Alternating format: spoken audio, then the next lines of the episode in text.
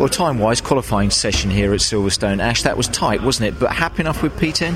Yeah, definitely. I was. I sort of set myself a target of being in top 15. I'll be happy with. So, yeah, to get P10 was good. And a place. Well, I think there's a car between me and Turkington. He's P8, I'm P10, so I'm looking directly at his rear bumper. Exactly, it's just in front of you, isn't it? But yeah, we thought that qualifying session may suit other cars, and that's how it was, because it was a dry session, wasn't it, as well? And again, that played into the maybe more so the front wheel drive cars favour. Yeah, definitely. I'd much preferred a wet weather session. Yeah. But you can't always have it your way, can you? What would it have been like, though? We must explain to everybody just how wet it has been for the last half an hour here at Silverstone. I don't know whether you'd have enjoyed that or not. I suppose the racing would have stopped or qualifying would have stopped, but it has just tipped it down here. Yeah, it's come down the worst it has for a few days. I've been here for a few days, but yeah, it's not been this bad for a while. So, but at the end of the day, as long as you stay away from the aquaplane, then it's more than easily doable. And going back to the qualifying again, having Colin just in front of you,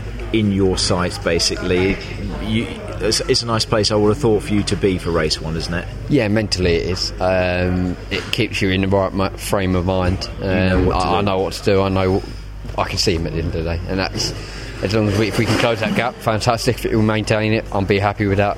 I just can't afford to lose anymore. There you go. Well done in that session. Cheers. Thank you.